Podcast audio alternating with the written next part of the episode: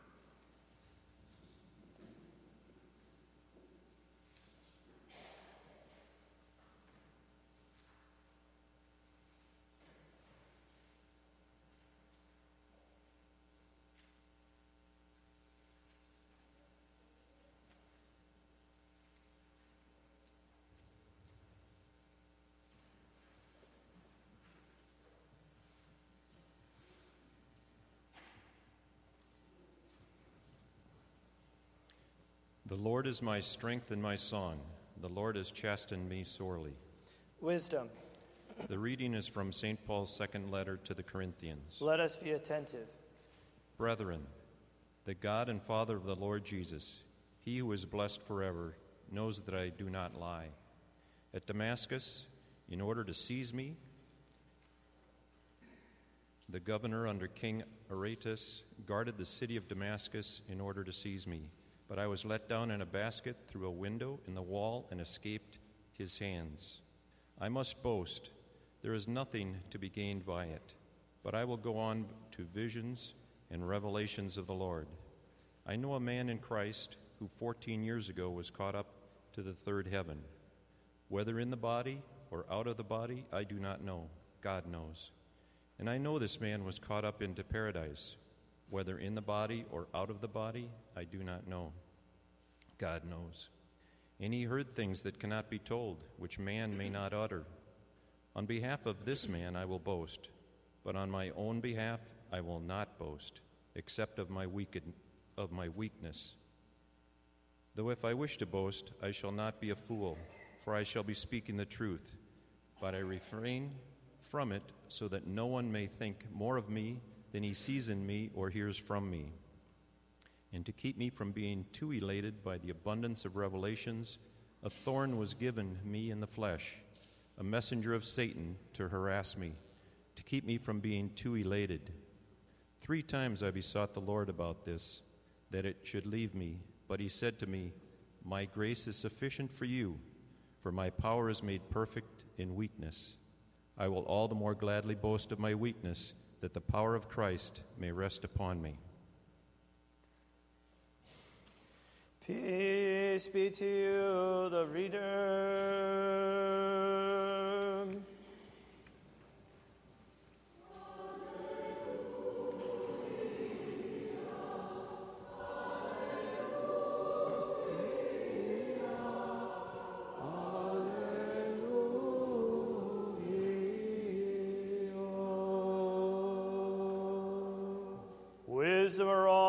Us hear the holy gospel. Peace be with you all.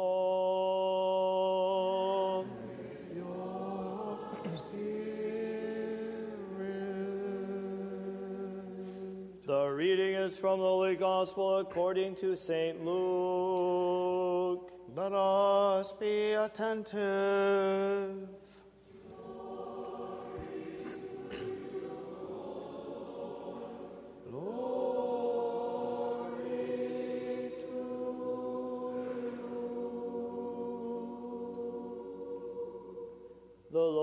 Said, There was a rich man who was clothed in purple and fine linen, and he feasted sumptuously every day.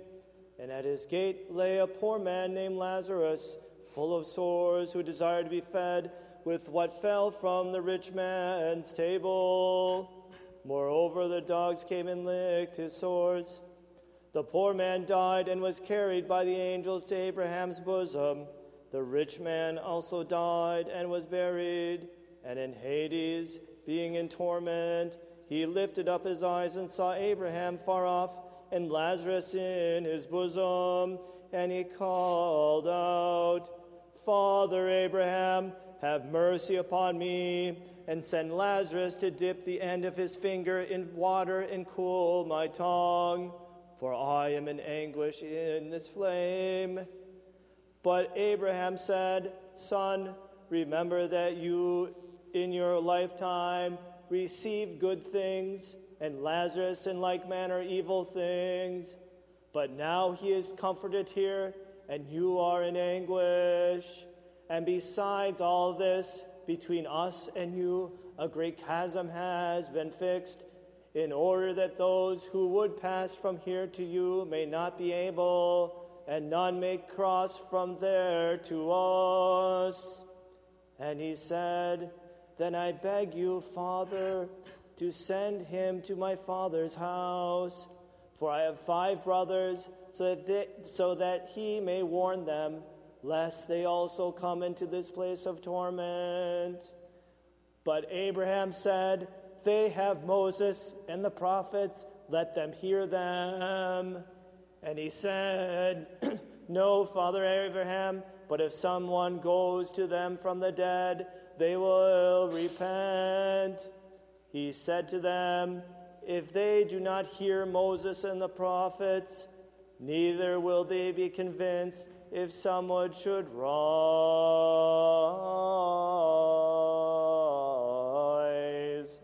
from the dead.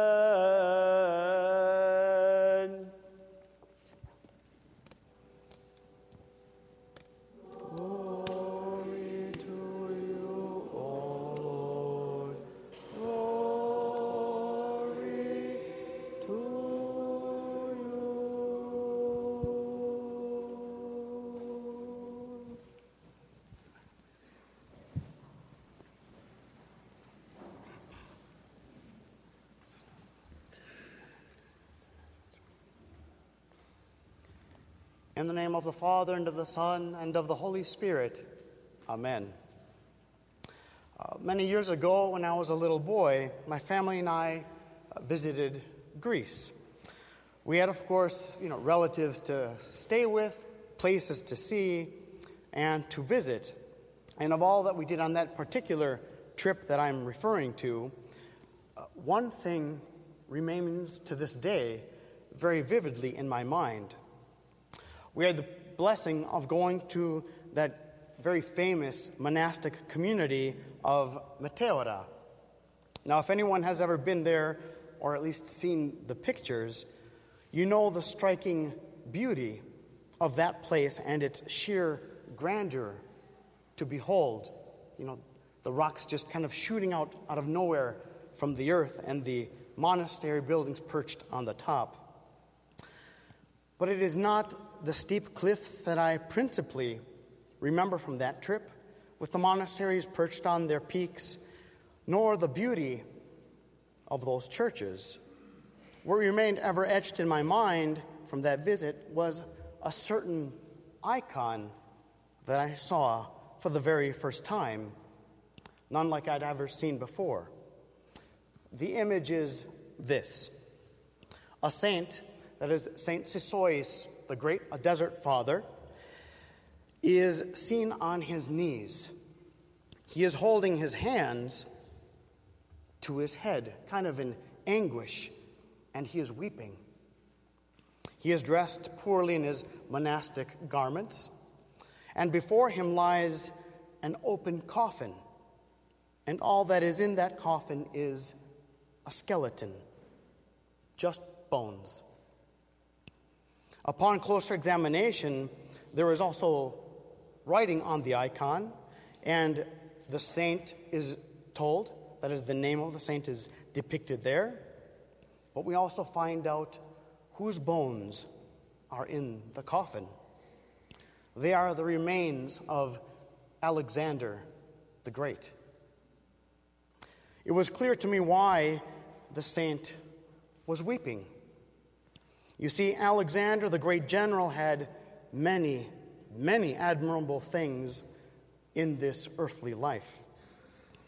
He had education of the best sorts, being the student of the great philosopher Aristotle. He had a famous father who was a king, Philip of Macedonia. He had loyalty and respect from thousands of soldiers and thousands of people. He had acquired enormous fame for himself and was known and feared throughout the world. All sorts of riches and lands were his. Power, glory, wealth, all of these were Alexander's. But after all this, what came? Bones. Bare, naked bones in a coffin. For this, the saint weeps over the tomb of Alexander and over all those who think that such power, wealth, social status, and worldly pleasures will gain them anything at all by putting their hope in such things that are fleeting. When in the blink of an eye, it is all gone and only bones remain. Such was the fate of the rich man in this morning's gospel lesson. He was described, as we just heard, as wealthy, clothed in the most regal and soft clothes, and as eating sumptuously every single day. And then what does the Lord tell us? It's a very abrupt ending to his life. The rich man died and was buried. Like Alexander, the rich man in the story had all the things and the great things and pleasures and goods that this world has to offer. The rich man was also Jewish, a member of the people of Israel, for he refers to Abraham as his father. But even this, having such a noble ancestor, profited him nothing, because he did not emulate the virtue of Abraham, his father. In fact, he did exactly the opposite. For Abraham welcomed strangers into his home, provided them shelter, and fed them. St. Paul refers to this fact in the book of Hebrews concerning Abraham when he writes, For by entertaining strangers, some have unwittingly entertained angels. Here, the Lord even teaches us that it is of no consequence who our own family is. Alexander the Great had a king as his father. The rich man had the righteous Abraham as his ancestor but neither profited from their relations. True nobility is not the eminence of your ancestors, but the virtue of your character.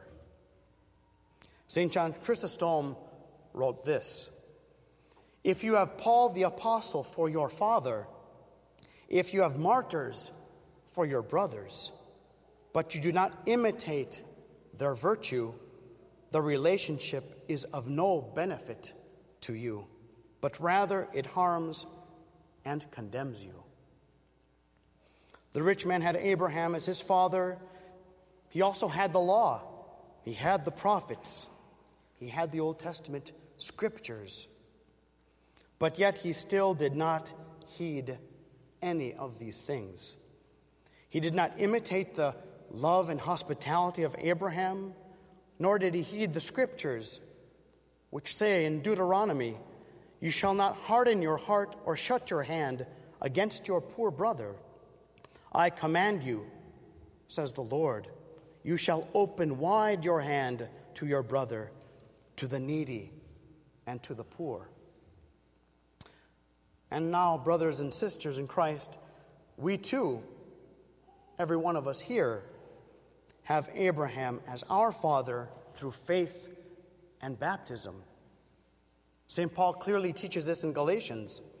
For as many of you as were baptized into Christ have put on Christ.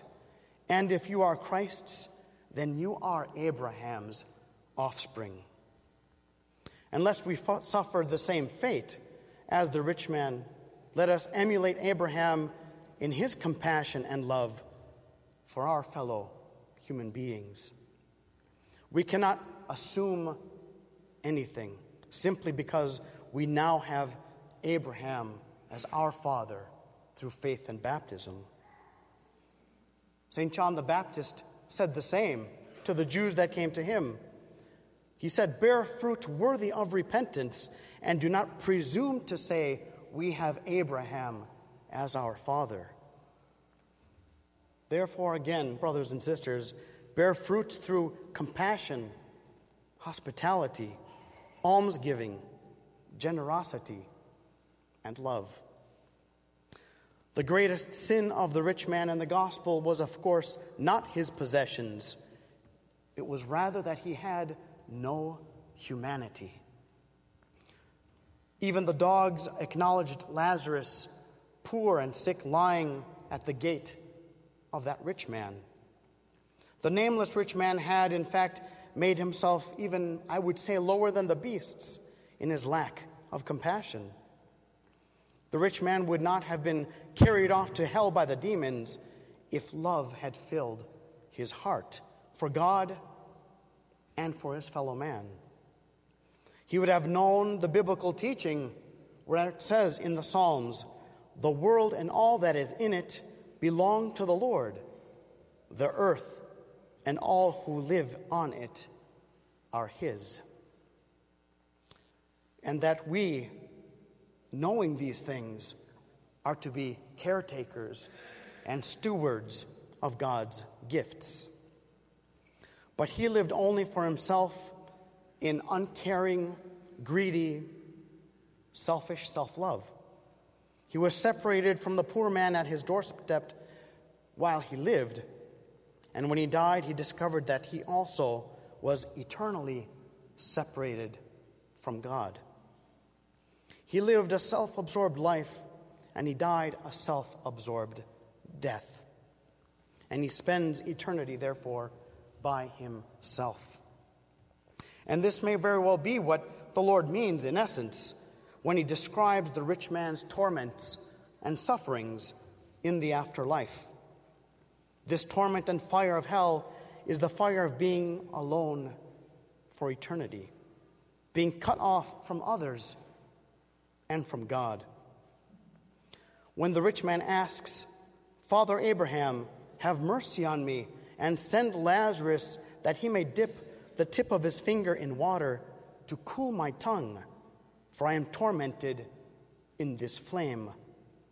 He is, in fact, asking to be visited. He is alone and he is miserable, as once was Lazarus upon the earth. The difference is that this state is now permanent. And he himself ignored the man at the gate of his own house. He also now, too, will be ignored. He chose to be by himself, absorbed in his self love.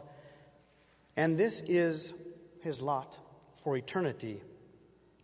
As one father described it, hell is to be locked naked in a room full of mirrors for all time. So let us examine ourselves today, brothers and sisters, and etch this sobering parable on our hearts. Let us stop building that prison of self love for ourselves right now, at this very moment, while we still have the time that God has given us. Begin tearing down those mirrors by turning outward and asking, What does the other need? What should I be doing for my brothers and sisters in Christ? How can I serve my church? Look to your spouses and to your children, brothers and sisters in Christ, to your church family to find out their needs and then act accordingly. Your participation in and support of this beautiful parish means you yourself actively fulfill the law of Christ, which is none other than the law of love.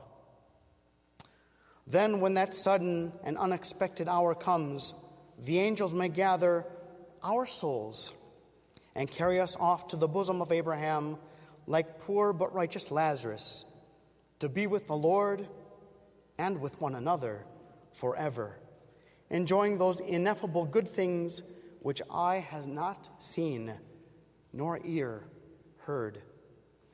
May we all attain to these blessed things by the grace and love of our Lord Jesus Christ, to whom be the power and the glory forever and ever.